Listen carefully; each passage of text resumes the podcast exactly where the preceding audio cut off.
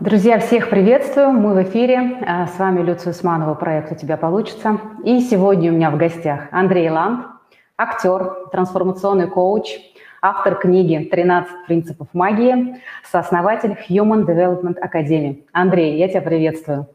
Люция, привет. Добрый день. Добрый-добрый день. Андрей, ты очень талантливый актер и уже много лет э, посвятил тому, что исследуешь тему публичных выступлений. И э, для тебя э, вот в этой теме одним из основных вопросов является, как привлечь внимание зрителя, как э, сделать так, чтобы он забыл обо всем и как бы отдался тому, кто на сцене.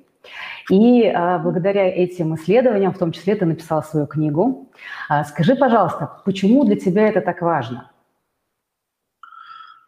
Ох, ну там есть, конечно, несколько пластов. Э, один совершенно личностный, который связан со всеми профессиями и э, с этим каким-то желанием оставить след в этом мире, привлечь внимание мира к тому, чем ты занят, чтобы какой-то след, какое-то слово свое, какое-то, да, э, все-таки после себя оставить. А параллельно с этим, мне кажется, что сам по себе опыт публичного выступления и сам по себе опыт взаимодействия с аудиторией, как с метафорой мира окружающего, это, мне кажется, ужасно полезный, трансформационный, в принципе, опыт для любого человека, который uh-huh. так или иначе с этим сталкивается. И а, особенно сейчас, когда мы все больше переезжаем в онлайн формат а, вот этого взаимодействия через экран гаджета, и мы год целый сейчас прожили фактически, да, кто-то в большей самоизоляции, кто-то в меньшей самоизоляции. Это но да. насколько, а, как много зависит от того, умеем ли мы поддерживать связи через вот этот черный глазок камеры и создавать какие-то связи между нами.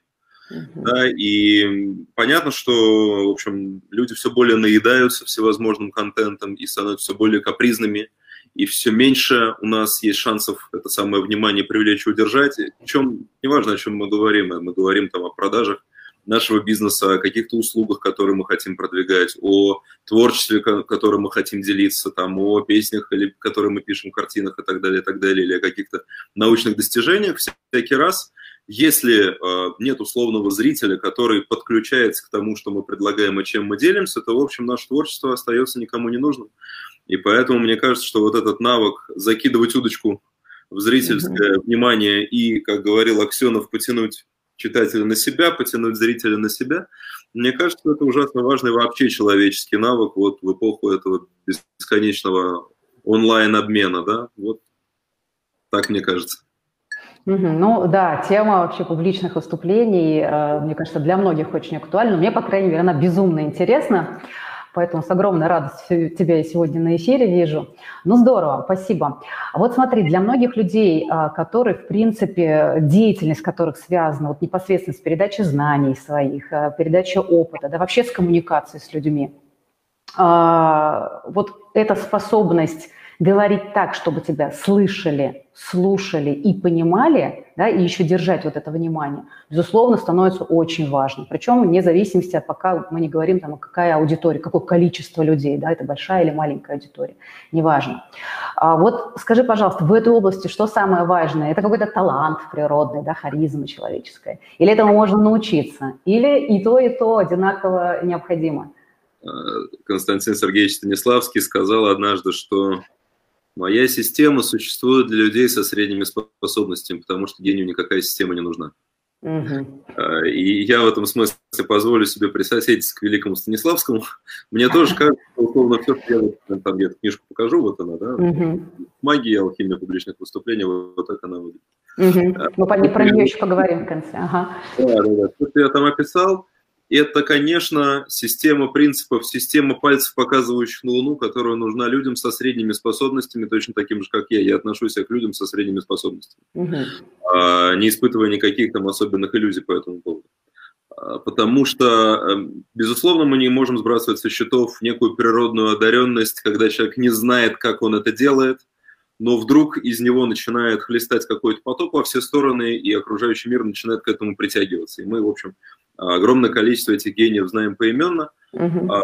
разговор, что а, мне кажется очень ценным, даже если ты обладаешь каким-то невероятным даром, в какой-то момент ответить себе на вопрос, как именно я это делаю. Потому что тогда получается, что я вечно завишу ну, от того, насколько хороший у меня Wi-Fi со Вселенной или с Всевышним, ну, вне зависимости от того, как мы там называем эту систему большого да, да, да. да? Ну, то есть вот, вот это некое, э, некий этот поток, который отвечает за нашу присоединенность к, э, к харизме, к э, какому-то творчеству, к возможности соединять слова в рифмы, например, или звуки в мелодию и так далее, и так далее. Причем, ну, ты помнишь наверняка, мы когда, ты же была у нас на тренинге, да, да. который назывался, назывался «Тайные практики», работал в школе игры, и мы как раз пытались разобрать там, а в каком, как, что нужно сделать с собой для того, чтобы этот поток творческий через тебя проходил более-менее регулярно. Так вот, мне кажется, это ужасно важно, э, озаботиться вообще этим вопросом, в чем природа моего мастерства. Угу. Если что-то очень хорошо умею делать, то как именно мне это удается и от чего это зависит? Потому что если я не умею, если у меня нету каких-то ключей, как себя настроить, то тогда получается, что я вечно э, ожидаю какого-то вот этой маны небесной и как бы условно полагаюсь на то, снизойдет или не, не снизойдет. Mm-hmm. Мастерство настоящее, не случайно мы знаем это правило 100 тысяч повторений, знаменитое, да? Мастерство... 10 тысяч часов, да, вот это?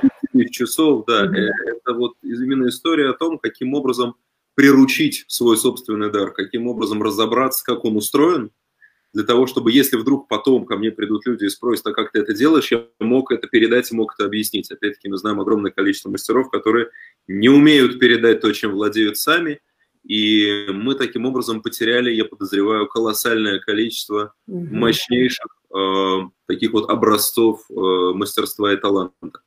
Поэтому вот и и ответ и. и.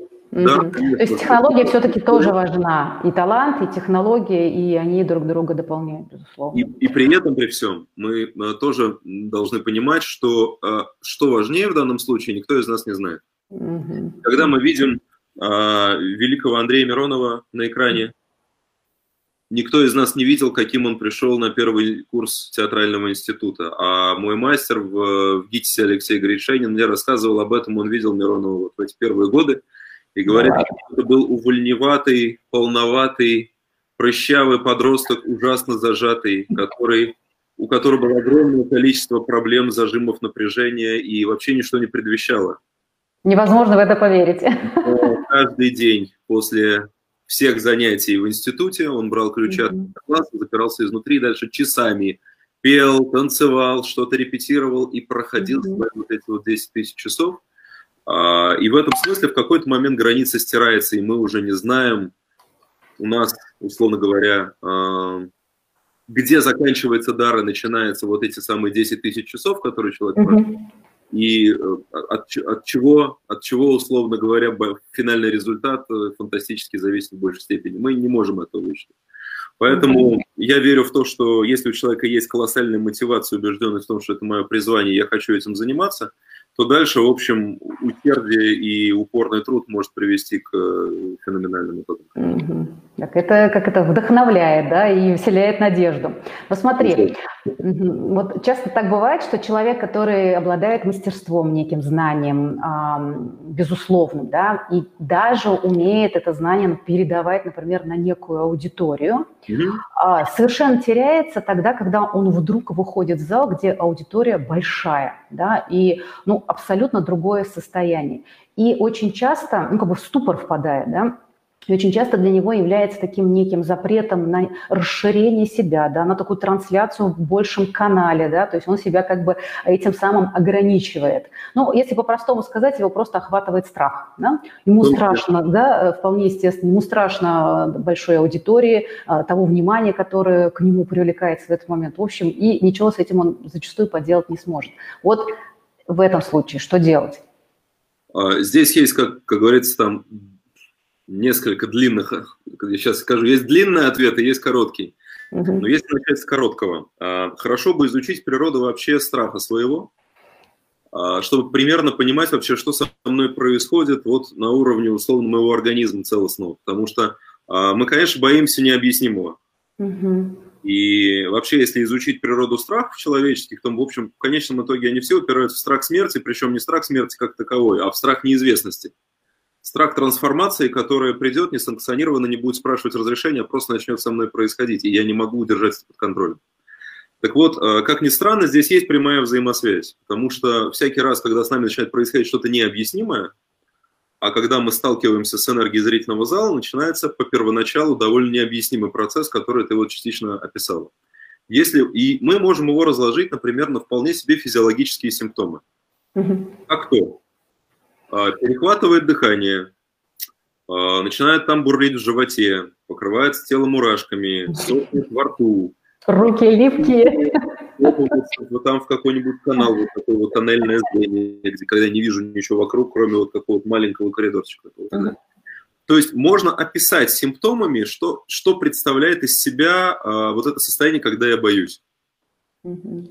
И дальше есть несколько путей. Вот первый путь – это начать работать, в принципе, с этими симптомами. И, слава богу, есть технологии современные, вполне себе как бы а, известные уже и описанные в литературе и всевозможными специалистами, о том, каким образом понижать уровень собственного стресса. И один из э, приемов, который мы можем использовать, это управление своим вниманием, в частности, потому что э, стресс так устроен, особенно вот это вот состояние страха, что как только мы начинаем испытывать какой-то дискомфорт физически, наше внимание немедленно начинает фокусироваться на том, что мы чувствуем прямо сейчас. Mm-hmm. Опять происходит очень интересный зацикл чем больше мы внимания уделяем собственному дискомфорту, тем более активно его чувствуем, и чем больше мы его чувствуем, тем больше мы внимания ему уделяем. Все, замкнутый круг. И выйти из этого замкнутого круга самый простой способ – это переключить свое внимание на другой, более значимый объект. Поэтому вот описывая того, ну, условно, отвлеченного человека, которого, да, которого, про которого ты привела в пример, что, в общем, Э, в замкнутой какой-то узкой э, интимной аудитории человек великолепный профессионал выходит на большую аудиторию, да. и дальше его внимание выбирает в качестве значимого объекта, собственно, дискомфорт. То есть я начинаю все внимание уделять тому, как мне плохо. При этом мы можем вспомнить о том, что на сцену мы выходим совсем не для того, чтобы заниматься собой, например. Ну да, логично. Некий фокус внимания гораздо более значимый. Это то, чем я могу поделиться, я здесь зачем, чего я хочу передать вот этим людям, которые пришли сегодня именно ко мне. И если я научаюсь вот этот переключатель внутренний нащупать и внимание свое вывести из себя, из своего тела, из своих внутренних ощущений на то, что я хочу дать конкретно этим людям, дальше происходит удивительная вещь. А, внимание работает как э, прожектор. Если мы условно, у тебя в телефоне наверняка есть фонарик, да, и ты, когда нажимаешь там на кнопочку этого фонарика, он высвечивает такую маленькую область, да, туда, куда да, да, да. наше внимание устроено так же ровно. Если этот лучик, он светит вот в сторону симптома, то тогда, значит, мы занимаемся симптомами своими.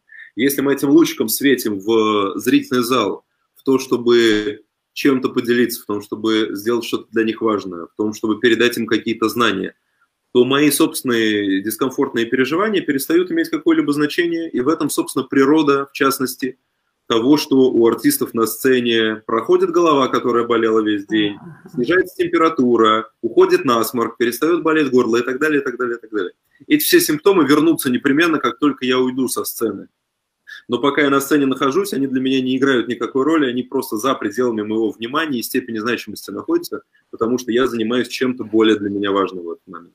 Угу. И вот это базовый принцип, который как раз в книжке я описываю, мне кажется, ужасно важным для современного человека, и особенно для публичного человека, научиться управлять своим вниманием лучом вот этого прожектора и идти туда конкретно он направлен. Ну, страх-то может напасть на самом деле ну, про того человека, которого мы привели в пример, да, там на большой аудитории. Я себя помню хорошо, как я первый раз там пыталась провести тренинг в онлайне. У меня было, по-моему, 10 человек, что я настраивалась несколько дней. Это было жуть жутко. Я пригласила своих самых лояльных как бы, друзей, и то мне было страшно. Но на самом деле тут да, и когда ты действительно переключаешься, и потом потихонечку-потихонечку нарабатывается навык, потом уже не имеет значения там, да, какое количество людей. Здорово. Ну, в общем, как говорится, и со страхом тоже можно работать, имея технологию, да, имея возможность э, проживать его. Более того, я бы здесь добавил еще, что, конечно, страх публичных выступлений, он гораздо старше, чем э, не только мы, он гораздо старше, чем вообще человеческая цивилизация, потому что родился он ровно в древности, угу. когда еще только формировались первые племена, где выйти, отделившись от своей стаи и сказать, что «а вот вы знаете, дорогие коллеги...» Да, да, да, да, да. Весьма небезопасная была история. Если дорогие коллеги с тобой, например, не согласны по какой-то причине, то это может для тебя закончиться изгнанием и, в общем, мучительной смертью. Поэтому э, этот страх у нас сидит вот примерно несколько там десятков тысячелетий, и надо это принять, перестать с этим бороться и просто знать, что это материал, с которым можно работать. И слава mm-hmm. богу, у нас есть сейчас инструменты, такие как дыхательные практики всевозможные, для того, чтобы начать потихонечку свой собственный страх регулировать. И вот эти вот там две вещи, например, работа с дыханием, работа с вниманием, это вот два механизма, которые очень здорово помогают уровень этого напряжения, уровень этого вот, да, панического какого-то да, состояния снизить до скажем так, терпимого, когда он уже, ну, особенно не мешает, и когда, наоборот, этот вот мандраж, это волнение, оно скорее работает на пользу выступлению, потому что горит глаз, потому что слегка вот это перехватывающее дыхание дает дополнительный заряд энергии, и в этот момент человек становится очень обаятельный, очень живой, очень заразительный и так далее, и так далее. Поэтому со страхом не надо бороться ни в коем случае, надо научиться им управлять, с ним работать. Ну вот э, здорово, что ты это сказал про вот этот древний да, инстинкт, который действительно, я тоже про него слышала, как читала ну, где-то, видимо. И там, не только ты еще перед своим племенем, ты же еще мог перед там, врагами да, оказаться. Да. Я к чему это говорю? Что вот вообще легализация страха человеку важно понимать. Да, когда ты ему про это говоришь, объяснил, и он внутри себя легализовал то, что вообще-то бояться публичных выступлений – это нормально. Да? Все боятся. И, все да, боятся. все боятся, и как бы это вшито в нашу суть. Ну, ну, действительно, это очень важно, и здорово, что мы сейчас это с тобой проговорили. Ну, окей, двигаемся дальше. Смотри, а вот вообще, как мне кажется, да, для того, чтобы вдохновенно выступать перед аудиторией, ну, недостаточно какого-то одного ведь навыка, да, здесь ведь и дикция важна, и тембр голоса, и то, как свободно тело, там, дви, э, вообще человек может свободно телом управлять, потому что если он зажат, то, естественно, даже и себя и голос-то не выдавить, да, нормальный. То есть как-то э, эмоции свои проявить, а потом при этом оставаться внутренне спокойным. Опять же, ну, уметь э, вещать согласно контексту, да, то есть в какой-то аудитории ты можешь одну стратегию применить вещание, в какой-то другую, то есть это такое огромное количество навыков, которые в итоге такой пазл складывают. Вообще, как этому всему можно, все это можно объять? Ну, э, как это объять, слава богу, у нас есть э, знание о том, что человеческий мозг в состоянии удерживать несколько потоков внимания одновременно. Угу. Ну, есть самый простой такой попсовый пример с ведением автомобиля. Ты ведешь, водишь автомобиль? Да. Ну, то есть вот ты помнишь прекрасно, я уверен, там тот день, когда ты впервые сел за руль. Жуть. У меня тут, тут руки, тут одна нога, тут другая нога, тут тут зеркало, еще какие-то правила дорожного движения, еще за... Мама дорогая, ну, потом ты как-то раз это делаешь, два это делаешь, три это делаешь, и потом формируется то, что в НЛП называется бессознательная компетенция, когда я просто еду и все. Угу. Параллельно еще могу музыку слушать и там... А, Жестикулировать. Да, девушки умеют еще там и краситься в этот момент, и на смс отвечать, и еще там кофе пить, и кучу всего еще что делать параллельно. Угу. Это вот как бы классная способность нашего мозга. Э, надо просто понять, что каждый навык, большой мета-навык так называемый, он делится на много, так как большого слона, как в той байке можно поделить на много-много маленьких слонят и начать потихонечку разбираться с каждым, где условно дыхательные навыки, там дикция, жестикуляция, вообще состояние мое психофизическое, когда я нахожусь в коммуникации с аудиторией, это там какое-то отдельное, это одна история, мы этим занимаемся какое-то время, снимаем там зажимы с рук, как-то вообще знакомимся со своим телом, учим его двигаться, узнаем, как это устроено. Э, занимаемся разработкой челюстных зажимов, э, выстраиваем дыхание и дыхательную опору и так далее. Это там какая-то одна история. Другая история, как ты справедливо сказала, мы учимся спрашивать себя, о чем мы хотим от зрителя вообще, и что мы хотим получить в результате, и на какие э, структурные элементы надо свое выступление разделить для того, чтобы к этой цели прийти, и так далее, и так далее, и так далее. То есть это прям, да, комплексная действительно история, состоящая там из ряда э, блоков, которые последовательно имеет смысл изучать, ну и дальше, в общем, практиковать, практиковать, практиковать, практиковать, получая постоянно новый, свежий, чувственный опыт. Угу. Потому что можно, конечно, сходить на тысячу тренингов, прочесть огромное количество книг, и до тех пор, пока ты не получаешь собственный опыт проживания того, как это устроено, это все остается где-то на уровне какой-то общей теоретической такой, да? Да, это точно. Как это, инструкция для начинающих. Начните, да? Да, да. да.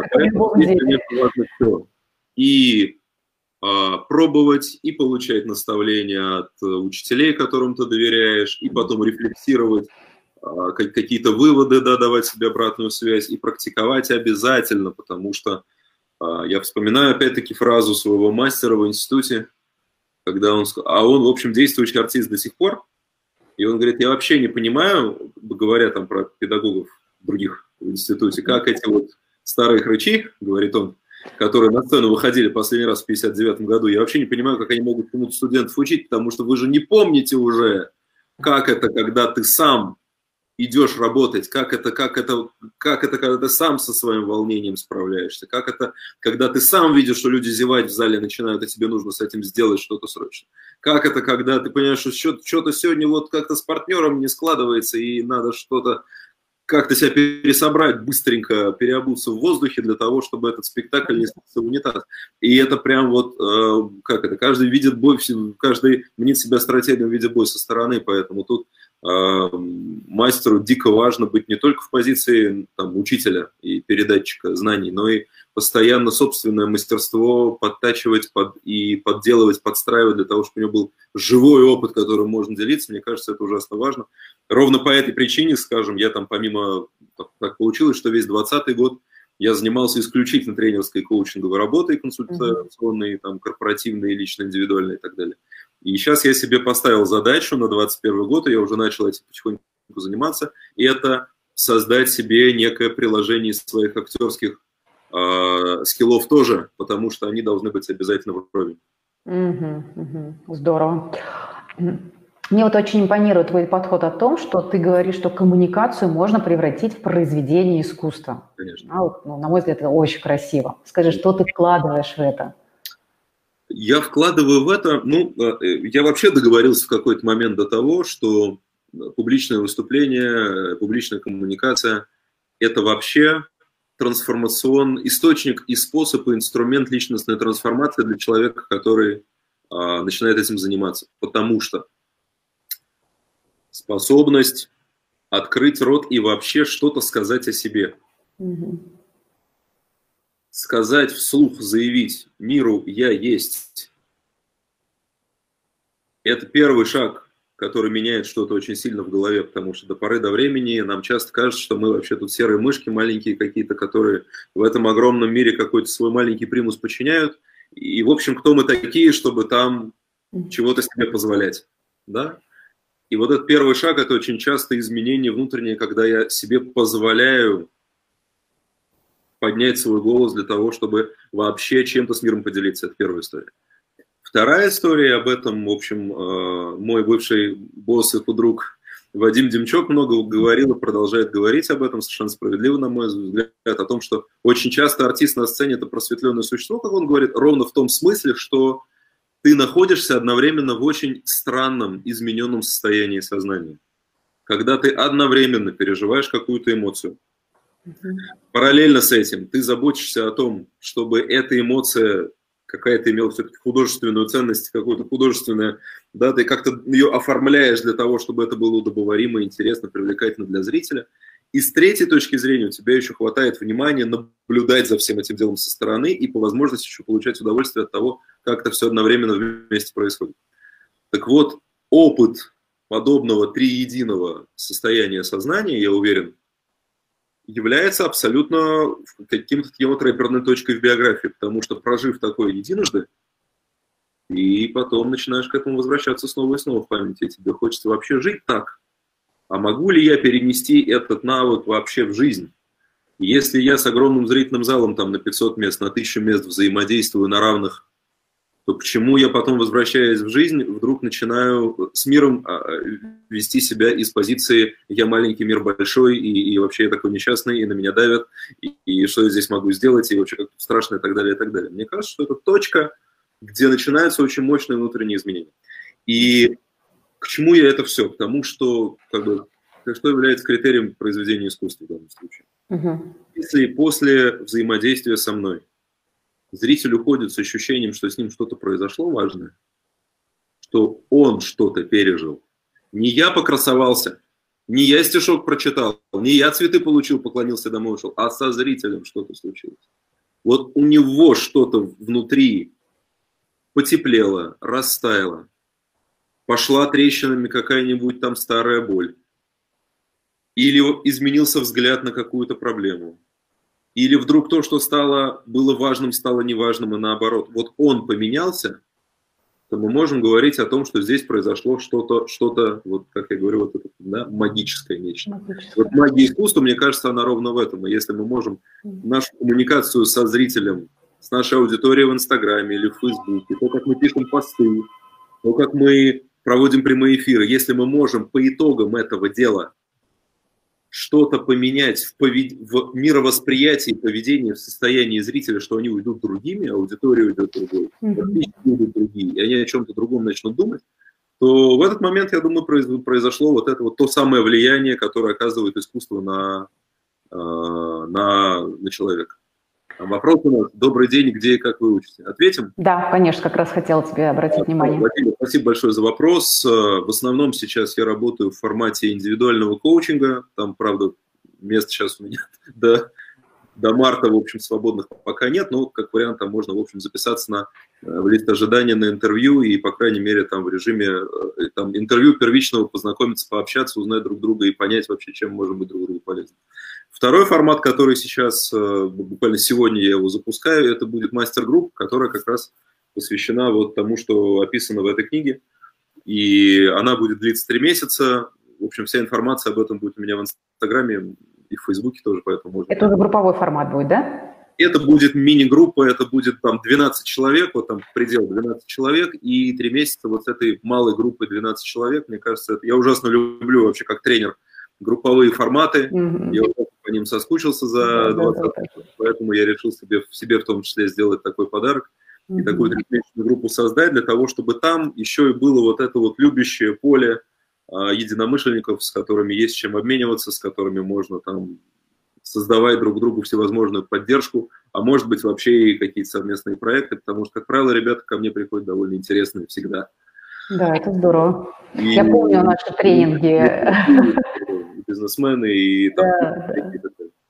Вот тренинги, да, школы игры, в том числе и на тайных практиках, и э, когда мы на других ступенях были, ну, действительно, общ... да, общение вот в группе, это настолько бесценная вещь, да, когда мы начинаем вот это потоковое, то, о чем ты говорил, такое творческое состояние, да, вдруг мы на какой-то там день в него все входим, вот этот обмен энергией, идеями, действительно потом рождаются и совместные какие-то проекты. А самое Очень... важное, Люция, знаешь, что в этом деле еще? Mm-hmm. Это единый общий язык описания, который у вас возникает, да. потому что вы получив какой-то инструментарий, вы уже на этом языке можете друг с другом говорить, что-то вместе создавать на эту тему. И если вы там произносите какое-то, ну, специальное слово, то там твой партнер уже понимает, о чем ты говоришь, тебе он округляет глаза, говорит, что, что ты, что за секта вообще, куда там попал?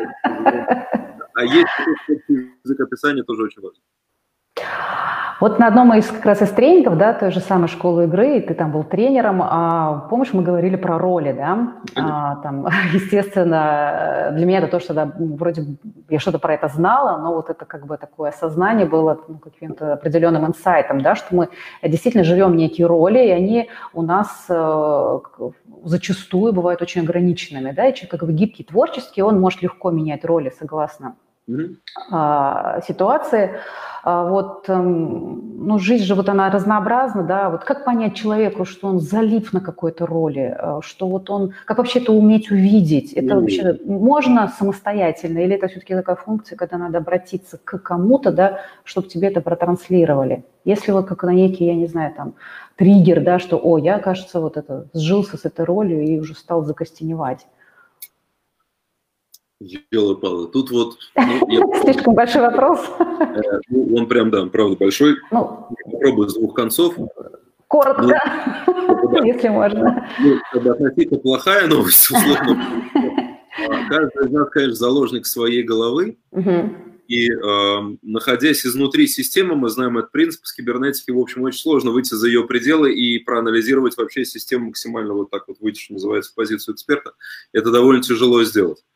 А вместе с этим, ну, я предлагаю от, как бы отталкиваться от вообще э, личных субъективных переживаний по поводу, того, как мне со своей жизнью вообще. Угу. Ну, э, скажем так, ведь э, работа с ролями – это один из инструментов, э, скажем так, поиска и настройки некой осознанности в том вообще, как моя жизнь происходит. Я думаю, что все должно начинаться с какого-то внутреннего запроса и внутренней потребности что-то менять. Потому что если у человека все в порядке, он своей жизнью доволен, то, как бы, как говорится, не трошки развалится, пусть оно так и будет. А если там возникает некое внутреннее ощущение, что я что-то... Мне казалось, что вот условно я там заработаю денег, я там mm-hmm. будет машина, будет квартира, будет семья, и вот как бы будет счастье. Да-да-да. Вроде как вот у меня квартира, вот у меня машина, вот у меня семья, вот у меня деньги. А счастье где? Где? Где обещанный батут? Да-да-да. Профессора Плейшнера. Что-то игрушки не настоящие, Деда Мороза не существует, какая-то все какое-то серое, унылое, ничего не радует.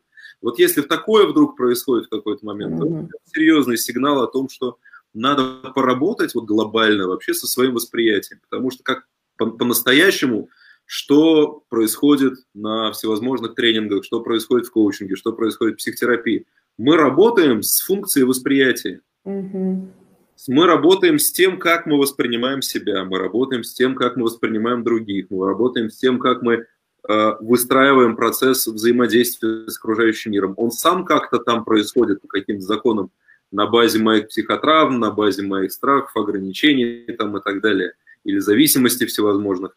Или же я могу этот тонкий, незаметный процесс потихонечку начать вот ручками так вот брать и под микроскопчиком потихонечку вот этот вот еле заметный мостик перестраивать. А, поэтому если есть вот внутреннее понимание, что что-то как-то что-то не так идет, надо что-то с этим делать, то надо с этим делать, да? Дальше уже притягивать к себе всевозможных э, учителей, инструменты, школы, там, тренинги, книги и так далее. Угу. Вот про книги. Андрей, у тебя в том году вышла книга а, как раз «Алхимия публичных выступлений. 13 принципов магии». А, круто, конечно, я читала отзывы, вот хочу себе сейчас ее заказать, мне прям очень любопытно читать. Я очень, очень хочу, посмотрела, что она продается и в электронном виде на Литресе, закажу себе обязательно. Расскажи, как ты вообще э, как бы дошел до этого, как ты решил написать книгу? А ты знаешь, это было очень вот э, интересно в 2017 году как раз, когда вот э, ты была на тайных практиках в 2018, как я да. помню, а в 2017 году был первый тренинг тайной практики, и вот где-то в том районе, причем первое интервью, когда у меня, когда книжка только вышла, Саша Молчанов, который был как раз вот э, такой вполне себе акушеркой э, этой книги, отдельная увлекательная история, он очень меня поддержал, когда я написал только рукопись, и он меня пригласил на интервью, когда книжка вышла, он говорит, что я тогда на тебя смотрел, что-то сидим в автобусе, ты сидишь у окошка, я смотрю на тебя, думаю, сука, вот книжку задумал, вижу, вижу книжку задумал. Э, говорит он мне уже, когда, значит, это все случилось. А, набрал, набрался какой-то, какая-то критическая масса того, что было попробовано и каких-то собственных выводов и наработок. Угу. Я помню, что летел в самолете с одного тренинга на другой, с острова Кипр в Махачкалу. У меня там вот был тренинг по публичным выступлениям. Угу. И я вот в самолете вдруг, ну, опять-таки, знакомое, я думаю, себе совершенно ощущение, когда у тебя вот крышка так в голове открывается, и туда начинают что-то вот загружать материал.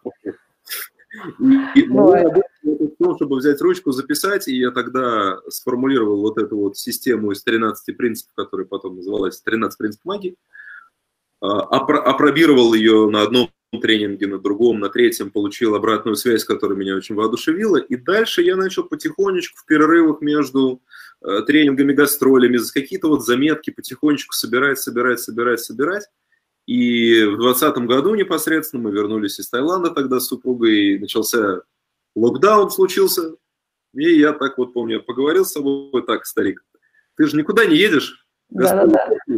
сидим на попе ровно, да, допиши книжку. Какой прекрасный повод, да, начать писать. И я что-то недели за две я ее дописал, и дальше как-то все очень быстро начало разворачиваться, потому что, в общем, очень быстро издательство Эксмо откликнулось на то, чтобы ее издать и, точнее, дочка издательства «Эксмо», издательства «Бомбора», и дальше как-то все прям легко и радостно и с удовольствием это произошло, и в конце ноября а, уже я ее держал в руках, вот я ее еще раз покажу. Угу, вот так она выглядит. Она тоненькая, э, я старался быть немногословным максимально. Мне угу. дико важно здесь, чтобы, э, ну, условно, человек не книжку долго читал, чтобы он быстро ее прочитал, а потом начал практиковать как можно быстрее, начал ее использовать как руководство к действию, она для меня имеет вот значение, как, с одной стороны, я выгрузил все, что у меня есть по этому поводу, с другой стороны, как тренинг просто, который э, вот экзистенциальный, который можно просто к жизни, к своей применять.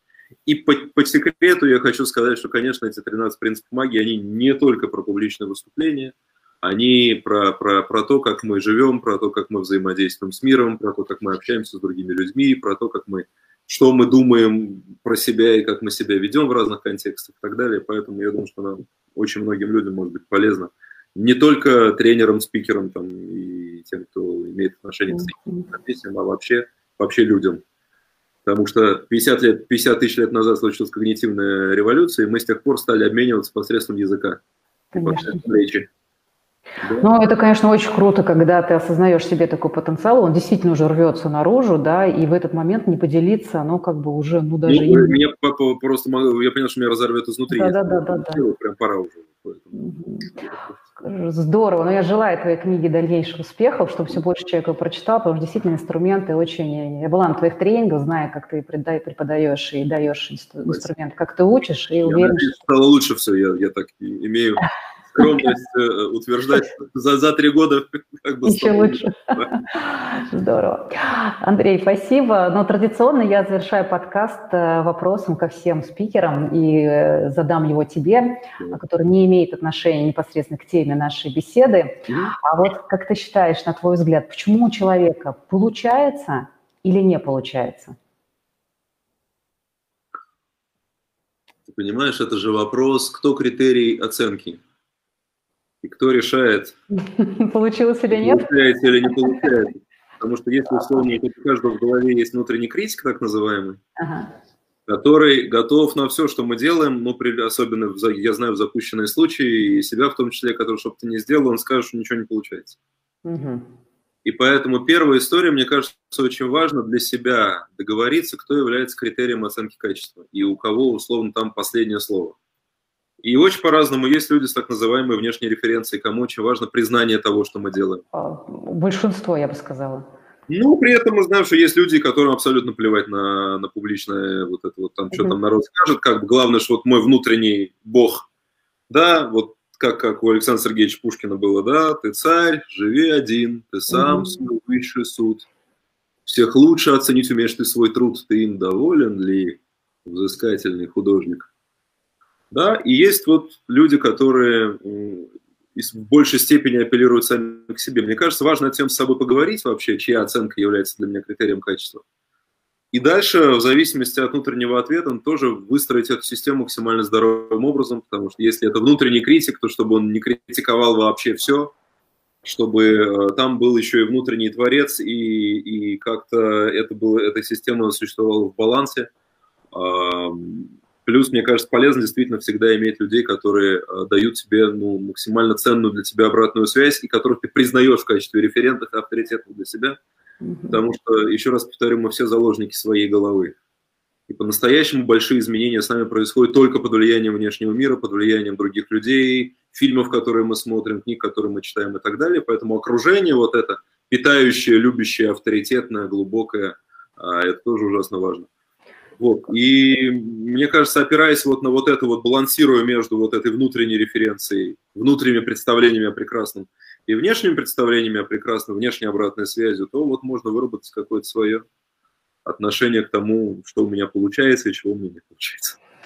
Спасибо. Ну что, Андрей, спасибо тебе огромное за интервью, спасибо, что пришел. Э, действительно спасибо. очень интересно, полезно, вдохновлен. На самое главное, знаешь, это внушает оптимизм, что это действительно доступно любому человеку, который есть на это запрос, и это реально сделать.